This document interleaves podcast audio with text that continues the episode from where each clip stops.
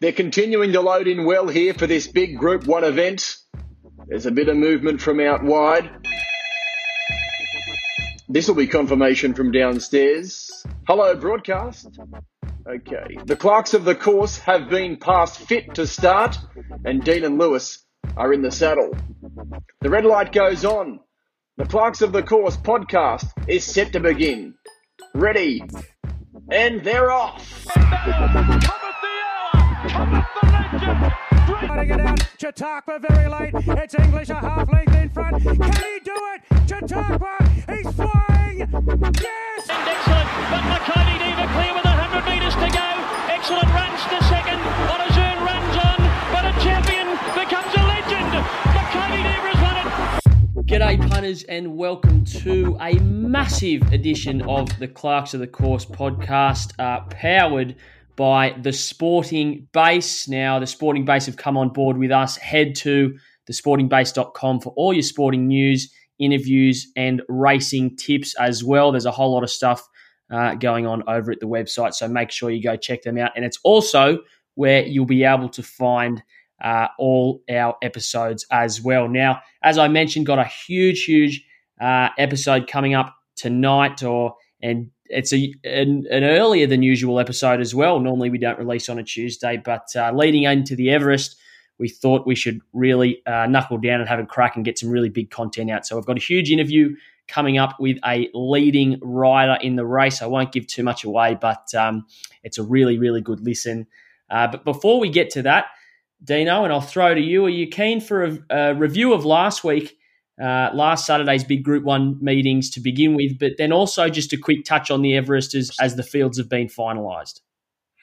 Yeah, for sure. It's always a key um, with punting. It's nice to give out tips uh, for the punters and listeners out there, but it's probably even more important finding those winners the week before with your review, how races will run, forgive file, um, advantages on tracks and what horses we're keen to follow. So, like you said, it's a chock a block week. I don't think there will be much sleep this week, but it'll all be worth it when we sit down and crack a cold one um, Saturday after uh, Saturday afternoon, ready for the Everest. So, now keen to get rip, uh, rip into it.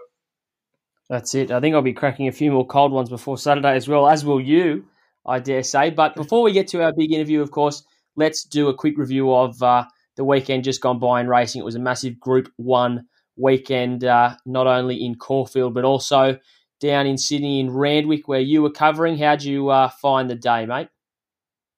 Yeah, I found them uh, quite well early. Had my eye in early in the first, say, four races, and then sort of fell off the wagon. Um, later in the day, there's a couple of seconds with our prime candidate, Alligator Blood, got out to a nice price, and then had a nice go at our Plaquette in the last. So that was a cracking run by her. Um, we'll talk about her a little bit later. But started off good, um, but finished the day uh, a little bit behind. So uh, that's all right. On to next week. That's it. Now to start with, how do we think the uh, track played down there at uh, Randwick on Saturday? Yeah, I think if you looked at the first sort of two races, you were a little bit worried about those backmarkers uh, making ground, but on an overall assessment. I think the horses that settled off pace uh, had an advantage on those who settled, settled uh, on pace. Um, probably had something to do with the inside rail in the straight. Uh, I think that was a little bit off. Uh, you would have saw looking at where the races were run and won. Um, the, the finishing positions throughout the, the straight was sort of three, four, five uh, horses off that fence. So it was definitely an advantage for mine uh, to be off pace and off that inside in the straight. And uh, what about the winners on the day? I know you just spoke about getting off the fence there, so that was obviously key. What positions were we settling in the run? Was there anything we took as an advantage or disadvantage uh, for the winners and those behind them in the run? Yeah, for sure. Those up on pace, I guess, uh, that battled on um, throughout the straight, that sat in that rails position, then held that rails position probably throughout the straight. Um, Five out of the nine winners come from the rails in run, but they, um, if you have a look, six out of nine of the winners were off pace, so it can sort of be a little bit deceiving there. But most of those winners that come off the rails, they sort of speared wide and were in that around that four meter to five meter, even wider out mark uh, through the straight. So um, you wanted to be. I don't think it mattered as much where you settled in the run, rails or off rails, but uh, towards the straight, you wanted to be sort of that four four horse wide line, um, and six out of the nine are off pace. So you could see there that definitely was an advantage to sit um, up up the front. Right. Well, moving on. Who was your uh, star performer of the entire meeting? I think you have to give it to Montefilia for sure. I think uh, myself, I definitely underestimated this filly going into the race.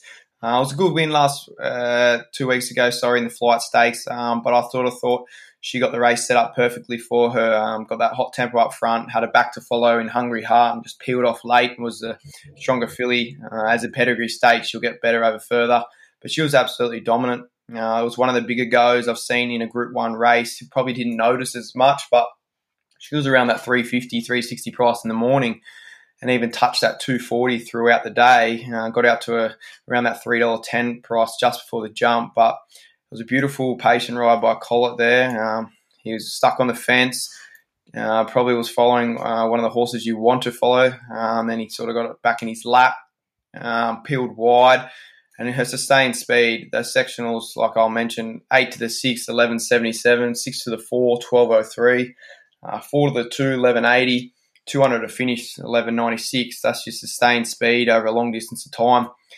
Um, you had to love her last 200, just really attack that line. She's a real line chaser. So, um, all those people with future tickets out there looking towards the Derby, um, she's right on track.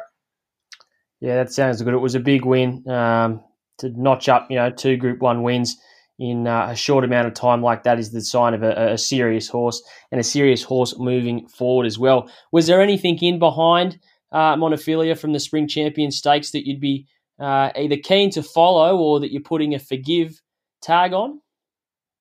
Uh, I'd definitely be forgiving Cherry Tortoni. I think uh, he had the run of the race, and on the bend, I was quietly confident that was my bet in the race. Um, but then he sort of pulled out, copped a bump, and then just never really let down. He grinded home. So nothing in the stewards report, but I know that the trainer sort of went to Sydney uh, to f- trace those dry tracks uh, as he thought um, he was better suited on a dry track compared to a wet. But you look at the form, the form says um, he doesn't mind the cut out of the track. So maybe it was too too dry up there. I'm not too sure. But I'm definitely not sacking um, Cherry Tortoni. The horse you probably want to follow, the big gap back to thirds, Lion Raw. Um, made a race a bit late uh, with Montefilia. Comes out of a Kembla Grange uh, win prior to that start, so that's a huge leap.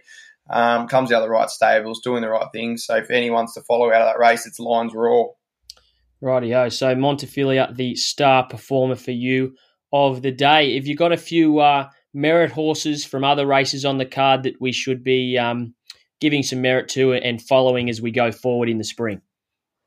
Yeah, I'll mention a couple here. So Prime Star, um, I thought that was a cracking run. Um, 1100 to 1200, straight to 1500 meters. Um, out in front, uh, Pelter got it all on his own. Got a couple of breathers, sort of that eight to the six, um, and then Prime Star landed probably a length or two um, too far back in the run. Uh, reeled off some nice section was home, fastest section of the race. Uh, that line. I thought Jet Propulsion's probably a prep off. And um, if you're on the turn, you thought you were in a bit of trouble, but he was able to kick back and um, be right in the finish. Lions Raw, like we just mentioned.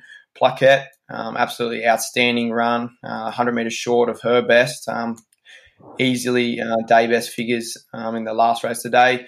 Bottega, I think leading towards that golden eagle.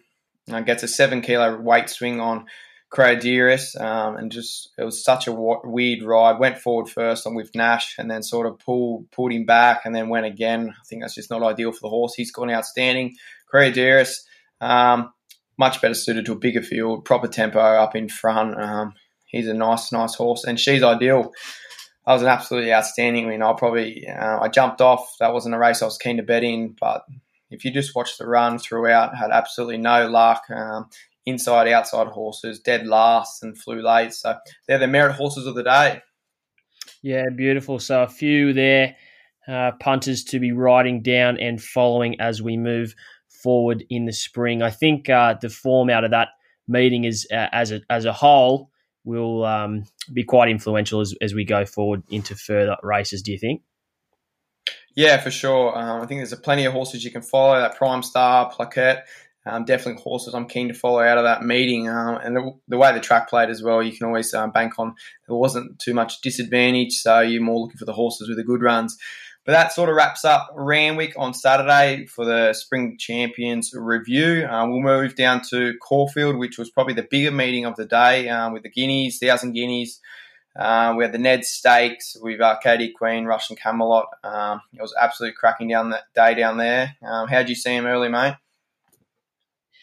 Yeah, really good day. It was a.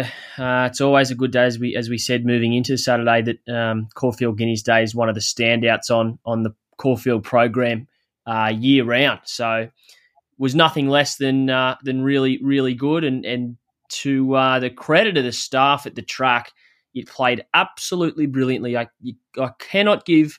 Uh, enough praise to the staff who got that track uh, just completely spot on uh, for a big day of racing. I know I've been quite critical in the past of um, of how Caulfield can play on big days, especially when it's uh, on you know a dry track. And this track was upgraded to a good three as well during the day, but cannot give them uh, enough praise for the way that they got the track to play. It was an outstanding day of uh, group level racing. Yeah, I think there was a fair amount of people, especially back in the autumn, um, very critical of the way the track played with that fast lane sort of on the inside. But always growing up, you always referred to Caulfield as such a good betting track, and I think the last couple of meetings have cemented why it is. I think it was played absolutely outstanding, like you said.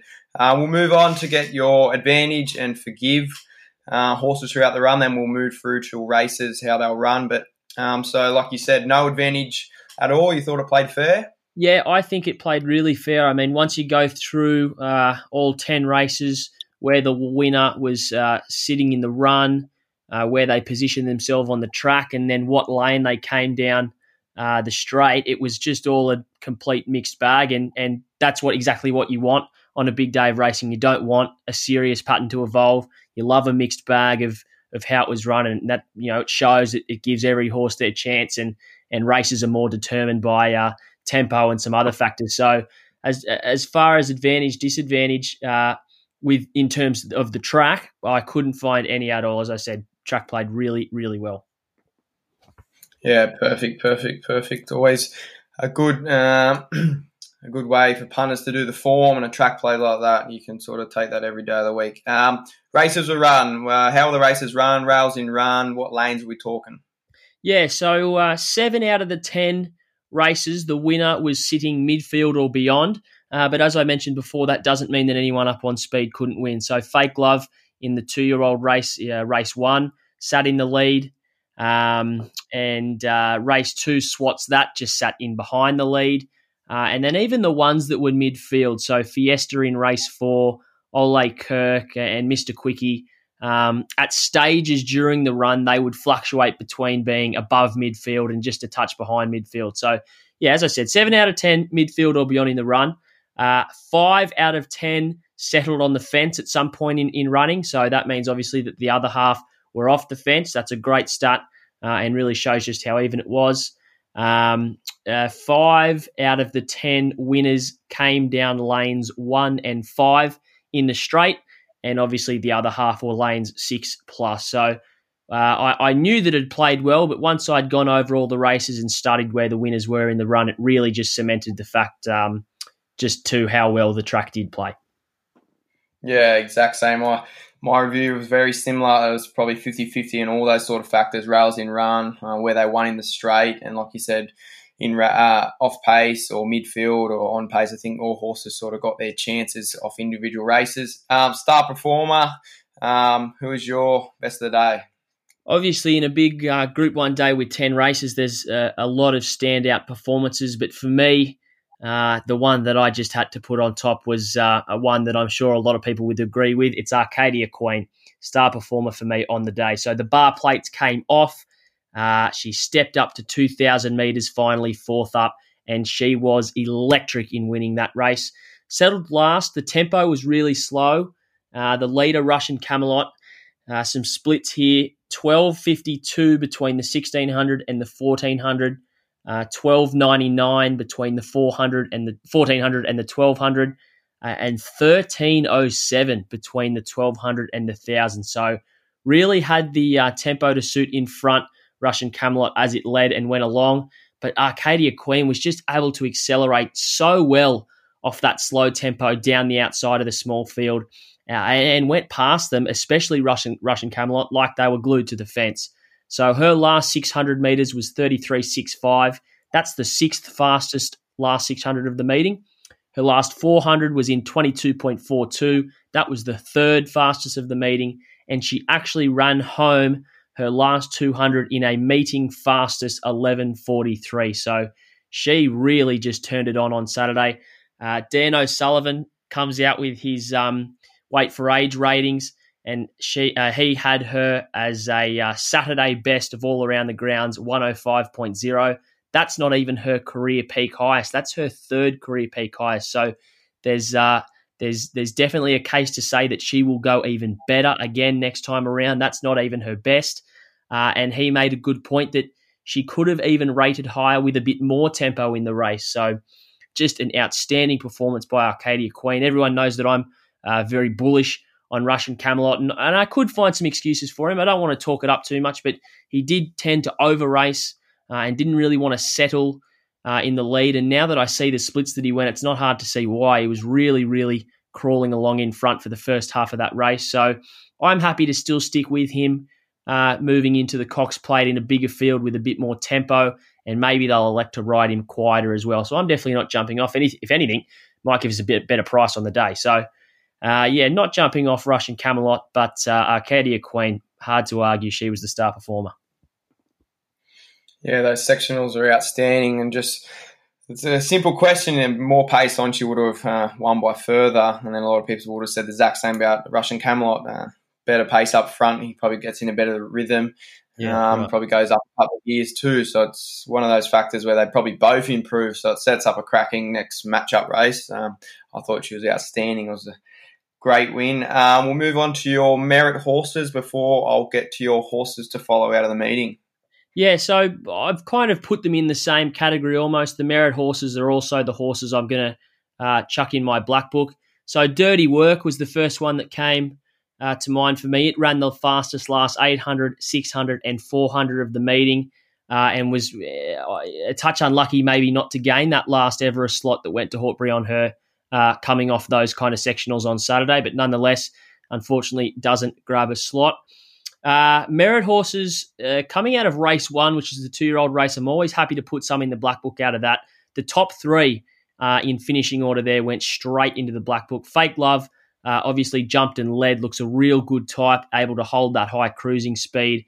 Uh, a merit horse, Extreme Warrior, who was off the bit and struggling on the turn, looked like it was going to run last uh, and really rallied well through the line to grab second. And also Naples, the third place getter, had a really good jump out leading in, was supposed to run uh, against General Bow and the other Godolphin horse who won last weekend, saved for this uh, occasion, and got through the line really, really well. Looks like it's got a bit of talent. Keen to see it step out in trip. Another one is Facedos, big merit horse, big black book horse. There's lots of improvement uh, to come with Facedos. Obviously, Windstorm was the best horse in that race, but moving forward, Facedos is the one I'd want to be with. Broadway in fourth found the line really strongly at big odds from back in the field. I'm happy to follow it going forward.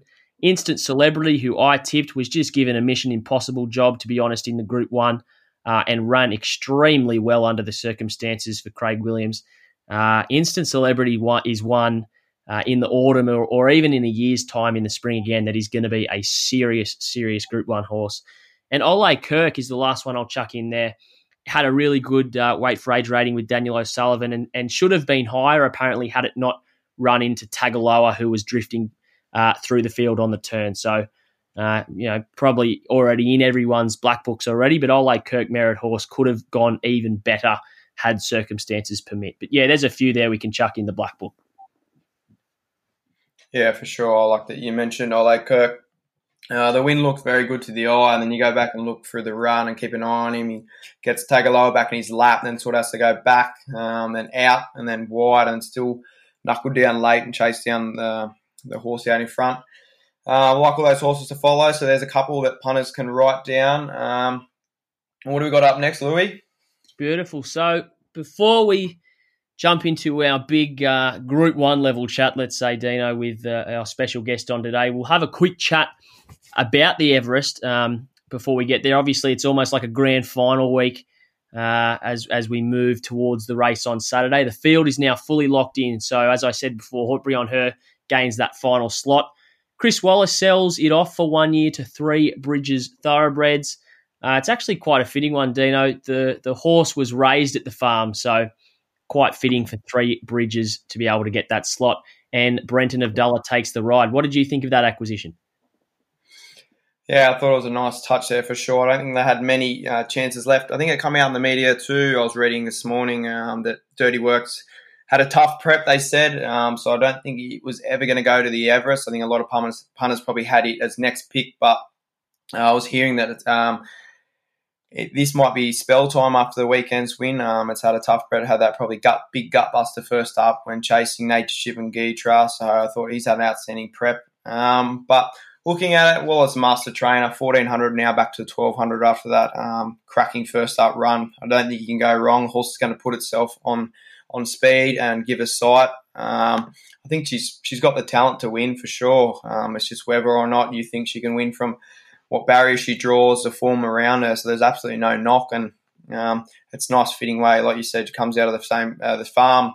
Sorry, that took um, Chris Waller's spot for this year. Um, puts their own horse that they bred uh, in the slot. So now I thought it was a touching touching add to the to the Everest. Yeah, really good. I, I agree. Now, uh, some news that's come out early this week. Uh, it was late on Monday night, actually. Farnan is out of the Everest, uh, electing to go on a Coolmore path instead.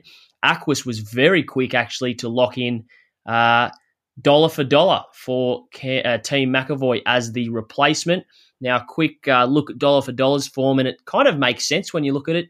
A second in the Group 2 Gilgai last start, beating Tofane and Santa Ana Lane, who obviously will line up in the Everest. Uh, and two starts back was second in the Group 1 Sir Rupert Clarke behind Behemoth, who also goes to the Everest. So it while it took me by surprise uh, originally, um, it's not hard to see why uh, Aquis were keen to lock in dollar for dollar. An interesting point to make is has never been to Sydney, uh, but has been on a, a, Brisbane campaign, ran third in the Doomben 10,000, then struggled in the Kingsford Smith and the Stradbroke, but obviously uh, is is somewhat able to handle uh, the Sydney way of going. What did you think of the uh, late swap uh, in dollar for dollar?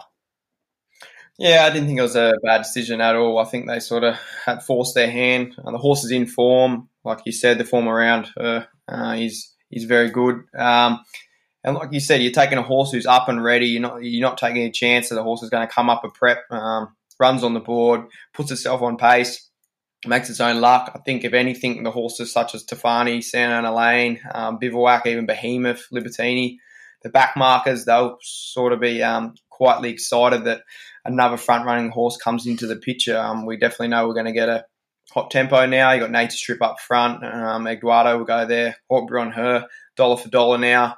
Um, so I think we're going to go at a nice steady um, pace up in front. So I think for everyone, it's probably a tick. And like you said, I think there's a there might be a cheeky stat around. I think the last sort of two or three horses the last couple of years that have been taken have all finished um, in the placings. So it's maybe not a bad thing to be waiting this long to find that horse in form. But yeah, they'll probably force their hand a little bit, but you could always have worse choice, choices. That's it. Well, we can speak off air, Dino, but I'm very happy to give you a big, big price for dollar for dollar if you want to back it. You know, I that that I always like to take on the McEvoy team. No, you know, offense to them. It's just uh, something that I can do in my punting. So we can speak off air about what price I'll give you for that. I'm not going to tell anyone else. But a quick look at the market. Uh, Classique Legend $4.50 favorite, Gytrash 5 Nature Strip 6. And keep in mind, this is only a few days to go. The barriers have not been drawn yet. This is a market pre barrier draw for anyone listening. Libertini 7s. Gee, that's not a bad price. Behemoth 11. Bivouac 13. Eduardo 15. Tofane 17. Santa Ana Lane and Trekking 21 apiece. Hortbury on her 26 and dollar for dollar 34 outsider. Obviously, barrier draw to come on Tuesday that leads very, very well into the interview we're about to have. So, without further ado, uh, let's jump into it. We're thrilled to be joined on the podcast today by one of Australia's most informed riders at the current moment. He sits second on the new, on the uh, New South Wales Jockeys Premiership, but only one win. Uh, he's come out the gates in some scintillating form this season already, a 22% winning strike rate, and already two Group 1 victories under his belt. He's competed amongst some of the toughest racing jurisdictions in the world with numerous successful stints in Hong Kong. He was fifth in the Everest last year, third in 2018, and I'm sure he's hungry to go a few better this time around. A big welcome to the podcast, Tommy Berry. Thanks for joining us, mate. Uh, my pleasure, guys. How are you? Very, very well now. Uh, well, just quickly for the punters out there who might not know uh, a lot about your life outside of racing before we obviously move in uh, to the Everest, we'll get a bit about uh, your background and tell us a bit about uh, your life growing up and, and the relationship and the competition, obviously, that uh, you and your brother Nathan had as you both moved in, into the industry around the same time. Yeah, no, we're, we're very lucky, obviously, to have our parents well into the industry uh, with my ba- my father being a jockey uh, when he was younger, and then obviously started training after that, and, and my mother uh, being well a part of the industry uh, for many years uh, since she was 18 as well. So we had a really good grounding there, and we were uh, born and raised at Warwick Farm uh, from the start till well, probably about 21.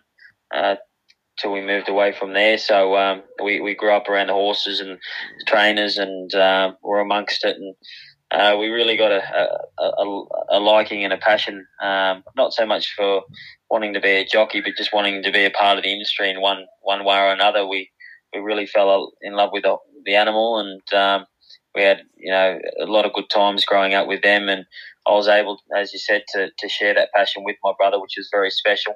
Um, we spent every minute of every day together, um, whether it was at school or, or, or growing up. Um, and then being able to share a passion like racing with him, it just meant that we got to spend more time together.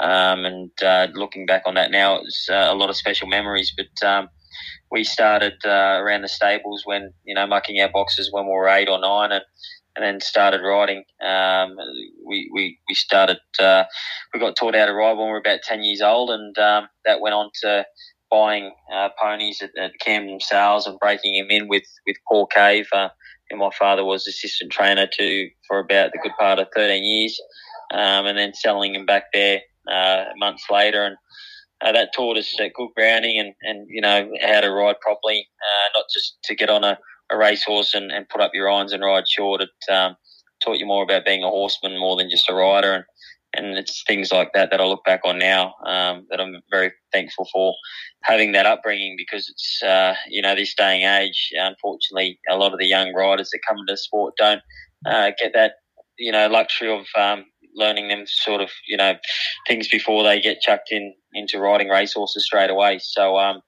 we did that and uh, started our trials at the age of about 14 and a half 15 and and never looked back after that and then uh, you and your brother uh, also started at your very first meeting together in Hawkesbury of, of uh, in 2006. Uh, tell us a bit about what you remember of that day. Obviously, would have been a very special day, not only for Nathan and yourself, but your family as well. Yeah, it was. It was a proud moment for them all. Um, I remember my brother being quite frustrated at the time uh, because he was he was a very natural rider. He was quite gifted, and everything seemed to come um, to him quite quite comfortably and easily. Where I was, um, I really had to work at things. Um, it just didn't come natural to me at all, and uh, I had to practice a lot more and, and spend more hours um, learning more about my craft. And, and so Nathan obviously got more opportunities uh, earlier than I did, and he, he was getting offered race rides uh, before I even uh, got a look in. And I remember my father saying to, to Nathan that he, he's not allowed to take a, a ride until uh, I got one, because he wanted us to have our first ride on the same day, and, and that happened in 2006, as you said, where uh, we both had our first ride at Hawkesbury. And it was a memorable day. We had all the family there, and um, my the, my horse on the day missed a kick by about four or five lengths and ran last, and Nathan's missed a kick by three or four lengths as well and ran last. So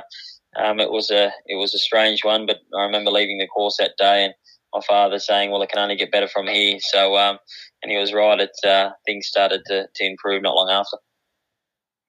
Yeah, welcome again to the podcast, Tommy. It's Dean here, mate. Um, you quickly established yourself as a leading jockey in the Sydney ranks, um, but it took around that six-year mark before you broke that illustrious Group One win. Uh, Epaulette was that horse in the Golden Rose. Tell us about that day and about that win.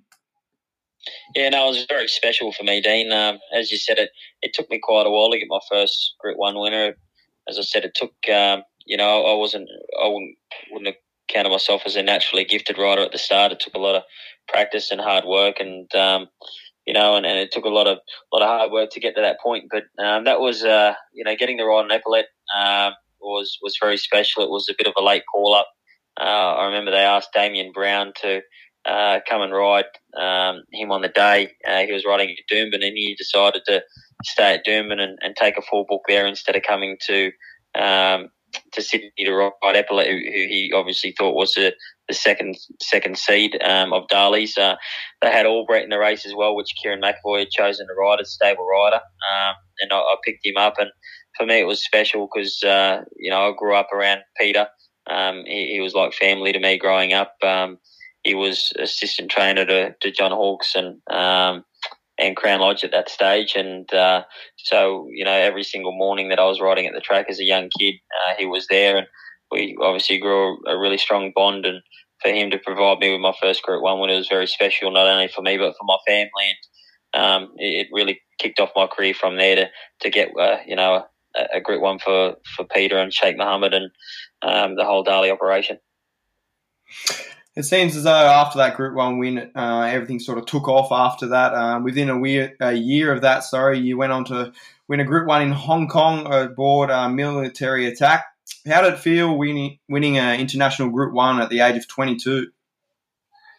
It was quite a shock for me. Um, I, I, didn't really have any massive ambitions of going to Hong Kong. It, for me, it seemed um, like a dream um, that was that was sort of in the future that I didn't feel it, it'd come along that quick, but I sort of burst onto the scene. Uh, you know, as you said, it took me a while to get that first Group One win, and I was stable rider for Gai uh, Waterhouse at that stage. So uh, I got on some pretty handy horses and, and racked up a few Group Ones quite quickly. And it was um, that came along after I won the Golden Slipper um, on on Overreach and the Doncaster. I think also um, might have been on Sacred Falls. And it wasn't long after that I, I got a call from Hong Kong to come over and, and uh, take a three month stint over there. And um, I obviously accepted that uh, straight away. And um, two days later, I was mucking out boxes at my father's stable, and I got a call from John Moore, and um, I, I, it felt like it was a prank call to me. And he rang and he said, um, "Look, uh, Zac Purton um, chose to ride Ambitious Dragon in the Queen Elizabeth. Um, would you like to ride Military Attack?"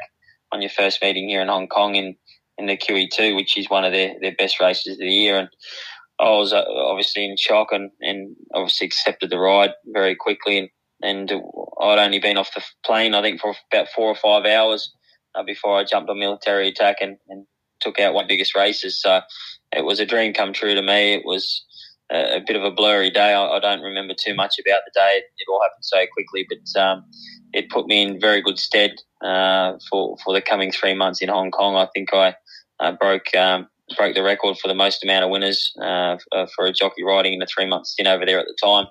Uh, so it was a it was it was a really good time for me.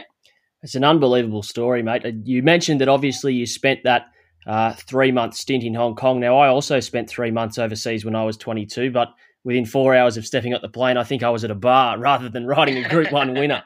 Um, but how how influential uh, was that stint in, in, such a strong racing jurisdiction so early in your career? How how did it influence uh, your career at the time and then onwards as well?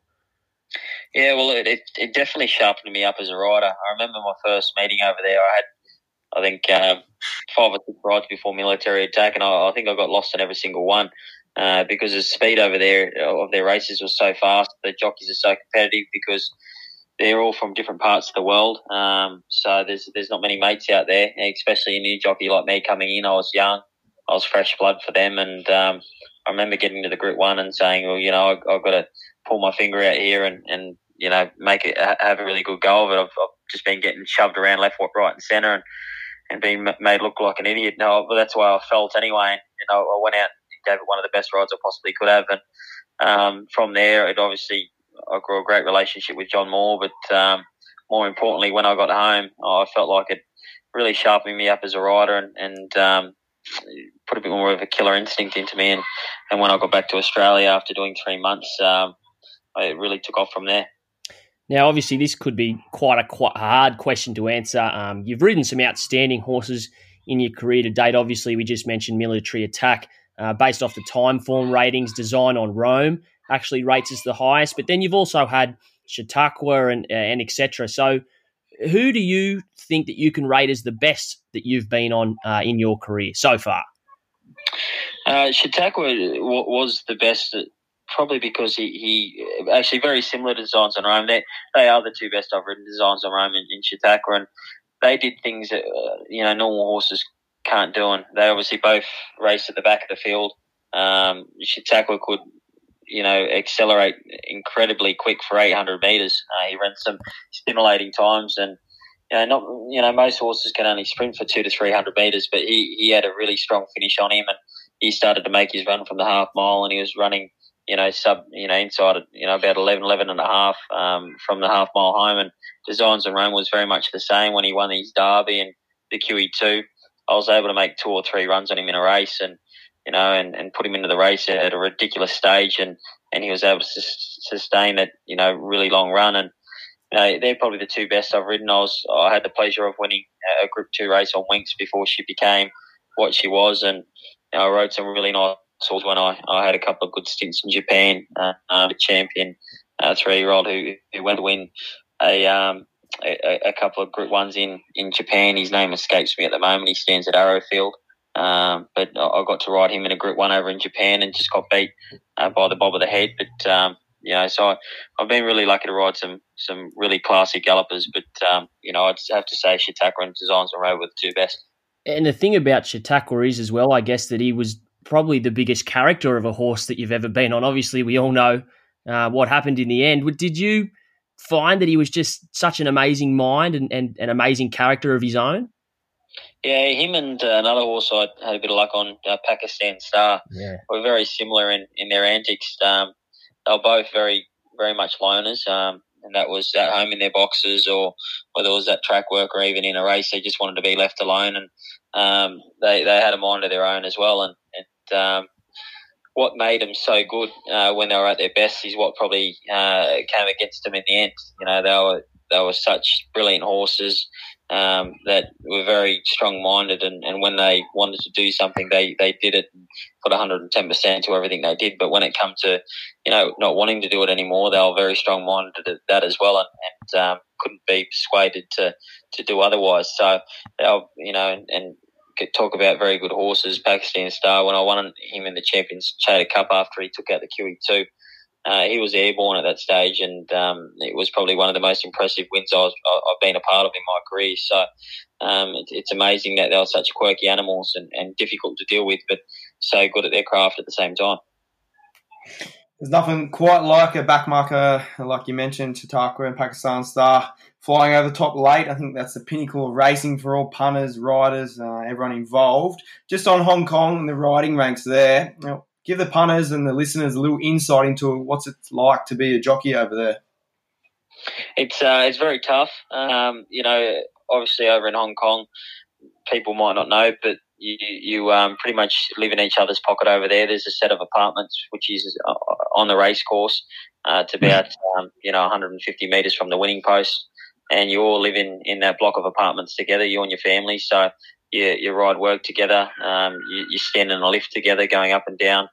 Um, you, you pretty much um, you're at the races together. You, you, live in each other's pockets, so you could have an argument with um, you know one of the boys at the races, and then you've got to you're pretty much walking home with him and, and living next door to him, uh, which can make it difficult at times. And the the jockeys room over there so competitive, and uh, obviously you've got a lot of different nationalities over there, and and they can clash at times, and um, that happen very often. And the jockeys room over there is very competitive um, and very tough, and um, you know, so and, and, and the racing on the track was the same. So you had to be very strong minded and very strong willed uh, to make it over there, and and have to be able to, to to you know cop that criticism and and cop that banter um, that went on over there, and uh, you know it's not for everyone.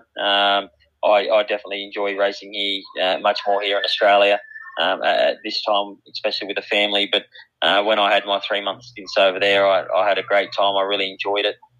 You know, if I could do three months here and there all the time, it, would be great. But doing it, you know, a full year or a few years over there probably doesn't interest me right yet. But um, you know, they're definitely one of the strongest riding ranks I've ever had a you know the pleasure of riding against, and you know it's it's definitely one of the strongest jurisdictions anywhere that I've ridden in the world. So um, it's it's a, place that uh, you know you've got to be on your game and at your best when you go over there, and it doesn't so much mean matter sorry what you've done in, in your own country. Uh, once you go over there, um, it's it's a different kettle of fish, and you've got to start at the bottom and work your way back up to the top. Now, getting back to a bit of Aussie racing, you're in cracking form at the moment this season so far with the Group Ones, like we mentioned before, on um, Ole Kirk in the Golden Rose, Kolding in the Group, uh, the George Main, sorry. Uh, is there anything you've done different this season uh, in terms of preparation? Uh, what, what's your secret to success over the last couple of months? Yeah, probably just um, you know, I, after my brother passed, um, I was in pretty bad way for quite a while. Uh, not many people probably know about just uh, mentally wasn't in the in the right frame of mind, and for a good few few, years there, um, you know, I had a lot of luck. Uh, not long after Nathan passed, I'm not sure how or why, um, but I, I, had a bit of a good run there. But then I, I, was sort of in and out of form a lot for a, a couple of years, um, and that was just due to me uh, having no preparation going to the races. Um, mentally, I was in a pretty bad way, uh, suffering depression and um, struggling to deal with, with the loss of, of Nathan and not having him, him in my in my in my life anymore. So I just you know find a way to get around that. And at the start, I was um, I was sort of fixing my problems with alcohol and um, and and you know not not having a proper preparation going to the races, just turning up and, and hoping for the best. And that went on for a couple of years, and um, it, it took you know my wife to sort of say to me that things have got to change and they've got to get better because the way I was going was, eh, you know, was a downward spiral and it wasn't looking good. So I um I actually went and saw a sports psychologist and, and got a lot of help and uh, through through that. And he um, showed me ways to, to deal with um, you know um, you know depression in, in, in a better way. And obviously helped me deal with um, the loss of my brother in different ways. And um, just helped me, you know, get through a, a, tough part of my life. And, and now that, you know, the last 12 months, I feel like uh, I'm, I'm, eating really well. I don't drink uh, unless it's on a weekend, uh, which is great. Um, I'm very fit. I'm working out. I'm doing my form and I'm preparing so well at home and everything's going great at home. So by the time I get to the races on race day, I'm in the best possible form I could be in. I've done everything right at home and I've ticked all those boxes and, and I can feel the difference when I get to the races. I'm, I'm getting there, you know, so well prepared. Uh, I've just need the horses to perform well and for me to put them in the right spot. And, you know, the last 12 months, I really feel, um, you know, everything, you know, all the change I've made at home and the help I'm getting through sports. So I just have really um, set the tough for, for, you know, being able to achieve in the last weeks. Mate, that's a really inspiring message. And I, I think – holds a lot of value not only for for athletes like yourself, but everyone in general too. And it just shows how uh, important the mental side of things can be to to uh, in, improving you know your form, but your overall state of life as well. So that's a thanks for you know opening up about that. That's a that's a really good point. Now, uh, before Tommy, we get on to this year's edition of the Everest, uh, we'd, we'd love to know what the vibe and the discussion is amongst the jockeys about what this race means to you all. Is it a big talking point amongst everyone? Yeah, it is now. Um, it's obviously it came as a bit of a shock to us. Um, obviously, a, a, a, race of that nature, which isn't as a, a, Group One status, but holds such high prize money. Um, you know, it was we didn't know much about it when it first came on the scene. Peter V'landys sort of threw it out there. Um, we didn't know how long it was going to be around for, or what sort of traction it would get from the, the public. But obviously, it's it's turned out to be one of the best races of the year and um, the, the crowd really gets behind it, creates a massive atmosphere, not just um, the day itself, but you know the, the Everest is talked about from you know Sunday after the Everest about who's going to win it next year, and, and, and the talks around all year about it. So it's created a, massive interest throughout the community and the um, the racing community, I should say, and.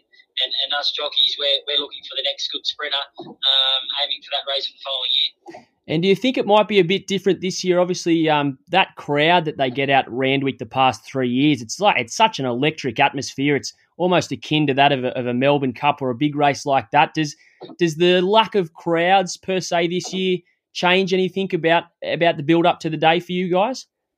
I, I don't think so, and the only reason being is because we haven't had um, crowds at the races for so long. So even though it's not going to be near the, the amount of people that we've had there in the in the past couple of years, because because you got a crowd back at the races, um, it feels like there's you know hundred thousand people there. But um, so it's actually we're just happy to have people back at the races. It creates a great atmosphere, and, and it's something we're really enjoying again. Yeah, beautiful. Now you had the ride on Pirata last year, and you got an outstanding third place uh, on Osborne Bulls in 2018. I'm sure everyone remembers that ride uh, right down the outside fence. But those two, uh, those two uh, results, ha- has that made you hungry to come back this year and go for the win?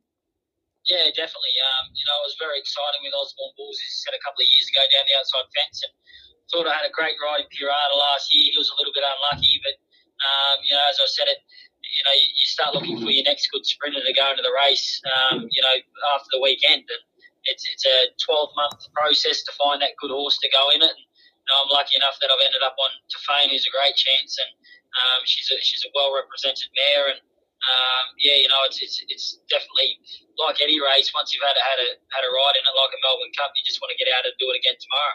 Well, that's it. We bring it into uh, 2020's edition coming up in a few days. You mentioned you're on Tofane uh, for the Yulong investment slot. What have you made of her prep uh, so far down in Melbourne? Yeah, it's been great. Uh, she's been ticking over nicely. Uh, she only got just got beat first up, and she was a little bit big in condition. And last start, obviously, the Gilgai never got any room down the straight. Um, she looked impressive, and they ran home in very quick time, uh, 33 and change. So she's ticking along great. Um, the team's very happy with her. Um, she's obviously got that really good uh, Sydney form from the autumn where she was placed in a Galaxy, um, was a an eye-catching fifth in, in a TJ Smith, and then obviously beat the well-represented um, uh, Pirata in the All-Age Stakes. So um, she's you know she's taken all before her so far, and she's had a perfect preparation so far as well. So really looking forward to her stepping out again. And you mentioned that uh, Randwick and that Sydney form from last prep. Obviously, she's a Group One winner uh, over 1400 metres at Randwick. How important do you feel that uh, that ability over the longer trip is in a race like the Everest? That although only 1200 metres is always a really strongly run race. So, do you think it's important for uh, or to have a horse that has that ability at the top level over a bit further? Yeah, definitely. Um, you know, the 1200 at Randwick's always a tough 1200, especially with a horse like Nature Strip in the race. Um, that's what sort of brought me undone with Pirata you know, a couple of times at Nature Strip just he, he, dragged the sprint out of me uh, quite a bit on that horse, and by the time I'd got to Nature Strip, he, he, he, finds another another kick, and that's how he beats most of his rivals. He runs at such a strong tempo, and it, it gets everyone off the bit a long way out and has them chasing. Where you know Tofane's got that really really strong 1400 meter form. Um, she can sustain a long run, which we've seen in the in, in the TJ Smith, and um, you know she's just a, a brilliant mare. And once they've uh, mares get in form, um, they're very hard to beat no matter what they're in. That's it. Now, a lot of the Everest chances actually stepped out this morning, Tuesday morning at the track. Did you get a, to uh, to sit on Tofane this morning? No, she worked in Melbourne, and I believe she's going to travel down on Thursday. And that's pretty much what most horses do now, whether they go from Sydney to Melbourne or Melbourne to Sydney. Uh, most stables like to keep them uh, at home, um, where they can look after them, especially at the moment with making it hard with staff to travel and themselves. At least they can keep an eye on their horses and they send them down Thursday night. Obviously, they have a light can of Friday and they're ready to go on Saturday. So, um, you know, the team's assured me that she's in great form and, um, you know, they're very excited about her coming coming down on Thursday Thursday night. Yeah, beautiful. Now, uh, how, do, how do you expect this race to play out in terms of um, some speed and some tactics? Obviously, Farnan a withdrawal early in the week, but quickly replaced by Dollar for Dollar, who's also uh, a go forward horse. Obviously, then you have your nature strips uh, and and that kind of stuff. How how do you find that this race will play out? Yeah, I think it will be run fast. Um, you know, James has kept a hold of Nature Strip its last couple of starts, but I really think he'll let him run in the Everest like he did in TJ Smith last year. And then you've got Eduardo, who's got um, blistering speed on its day. Uh, did in the trial the other day anyway. Um, and you know there's, there's, a bit of speed right across the board. Obviously, Hawkbury on her is very fast. Um, so you know, I think the, the race will be run fast, and uh, you know, be you know the survival of the fittest and the best horse. I think will win at the end. But you know, a lot of people have dropped off Nature Strip, but I think he's still the number one seed to beat. Uh, now the barrier draw obviously taking place uh, Tuesday night. Is there any any barrier that you'd you'd prefer to draw, or, or are you happy to, to get in anywhere? Oh, look, five and eight's probably going to suit my mare well. She she settles around midfield, and I wouldn't like to draw in too close and then get locked away on the fence. Um, she likes a bit of galloping room, so if I can draw sort of middle of the outside, we'll probably suit her, her, her nice and well. She's uh, she's going to be behind the main speed, and she'll be in the line nice and strong late. And from a personal perspective, Tommy, what, what would a win in the Everest mean to not only yourself but your family as well? Obviously, financially, it's it's very good, um, and I think it's a race that's going to be around for a long time, so it's going to be in the record books. Uh, honestly, like if you if you ask about dreams, if you, if I've dreamt of winning an Everest, um, not really. I don't think the the race has been around that long, but it's a race that um, you know I, I feel like it's fastly becoming you know our biggest race in Sydney. Um, not not the most prestigious right yet, but definitely one of our biggest. And um, you know, it's it's uh, it's uh, my kids really want to get hold of that trophy. So um, I think that's they'll probably get a lot more enjoyment out of it than me. That's for sure. That's it. Well, at least you've got um, someone to do it for your kids. They'd love you to win an Everest, so that's that's always a good driving factor. Now, after the Everest, um, there's always obviously a big decision to be made, especially uh, during these times. Will you be heading down to Melbourne? Uh, to join a few others down there, or, are we going to stay up in Sydney and, and, try and dominate the rest of the spring up here? Yeah, I think I'll stay here. I'm, you know, I've had a really good start to the season, and I'd, I'd like to keep that momentum going. Um, so more than likely stay here for that. It's, it's it's always a tough time going to Melbourne, especially at the moment where you've got to do your two weeks quarantine in a hotel on the way back. And uh, I'm not someone that uh, is is very comfortable sitting in a hotel for 14 days straight. So um, yeah, if I had some really good rides, I, I had a couple of rides offered in the Melbourne Cup, which were nice, but it's only unfortunately one race that you've got to sacrifice three weeks for. So um, unfortunately, I'll, I'll, give that up and just continue my good form, hopefully in Sydney, and hopefully get back down to Melbourne next year because this spring in Melbourne, there's not too many better things in racing. It's, it's incredible. Yeah, for sure. Now, obviously, moving uh, forward for the rest of the spring and then into the autumn next year, there's uh, the two-year-old races are obviously always a huge talking point, and they start to step out at the trials and their race debuts. Uh, you've obviously also got a very strong connection with the Waterhouse Bott Stable, who are well known for their uh, early two-year-old types. Have there any uh, that have caught your eye so far that you're keen to stick with going forward, maybe into a slipper next year? Uh, you know, I rode Construct um, for Team Snowden uh, in the first two-year-old race of the year in the uh, breeders, and he was very impressive running second. Um, Jay's obviously she's always got plenty of nice two-year-olds, and so did the Hawkes team. Um, Hawkes team has a couple of nice star turns coming through that aren't named yet. Um, but no, I'm, I'm, looking forward to getting on a couple of them. Um, I, I think, uh, especially the Hawkes team, they'll, they'll step out some of their two-year-olds out in the next sort of month or so. Um, but yeah, it's, it's an exciting time of year. I'm always looking for a nice two year old, and I always seem to find myself on the back of a nice one. So I'm hoping this year can be the same. That's it for sure. Now, before we let you go, Tommy, we've got some uh, quick fire questions that we're going to run at you. Just the first answer off the top of your head, as always, uh, and we'll go through these ones now. So, your post Group One victory beverage of choice? Uh, vodka lemonade. That's it. Uh, it was a uh, Belvedere, wasn't it, or a Grey Goose? Uh, Grey Goose or Belvedere. Yeah, the two are nice. Beautiful. Now, your favourite track to ride at? I'd say Randwick in Tokyo in Japan. Yep, beautiful. Uh, what's that big race that you want to win or win again? Uh, Melbourne Cup. Uh, now, this one's going to hurt me as a Roosters fan, but do you think the Raiders will go all the way in the NRL this year? Definitely. and what does the future hold in, in, a sentence or two for, for Tommy Berry as a rider?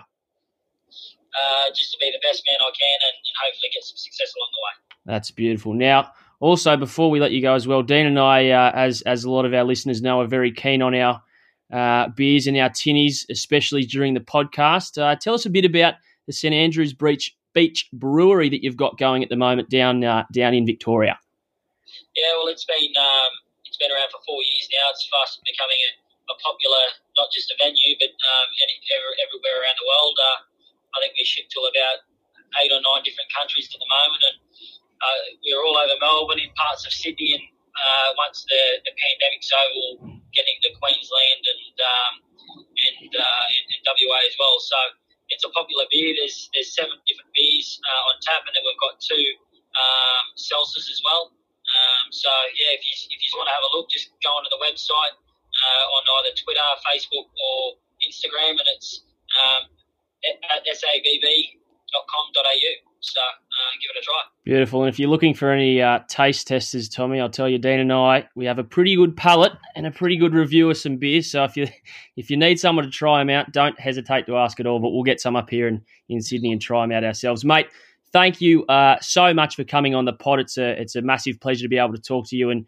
Uh, from from Dean and I and, and all the listeners as well, we wish you the very very best. Not only this week in the Everest, uh, but for the rest of the spring until we catch up again. Thanks for coming on, mate. Thanks, mate. Appreciate you having me on the show. Take care. Ta. Thanks, Tommy. Tommy Berry there for the Clarks of the Course podcast, as always, powered by the Sporting Base. Head over to thesportingbase.com.au for any tips, news, not only in racing, but in sport as well. Great interview there by Tommy Berry.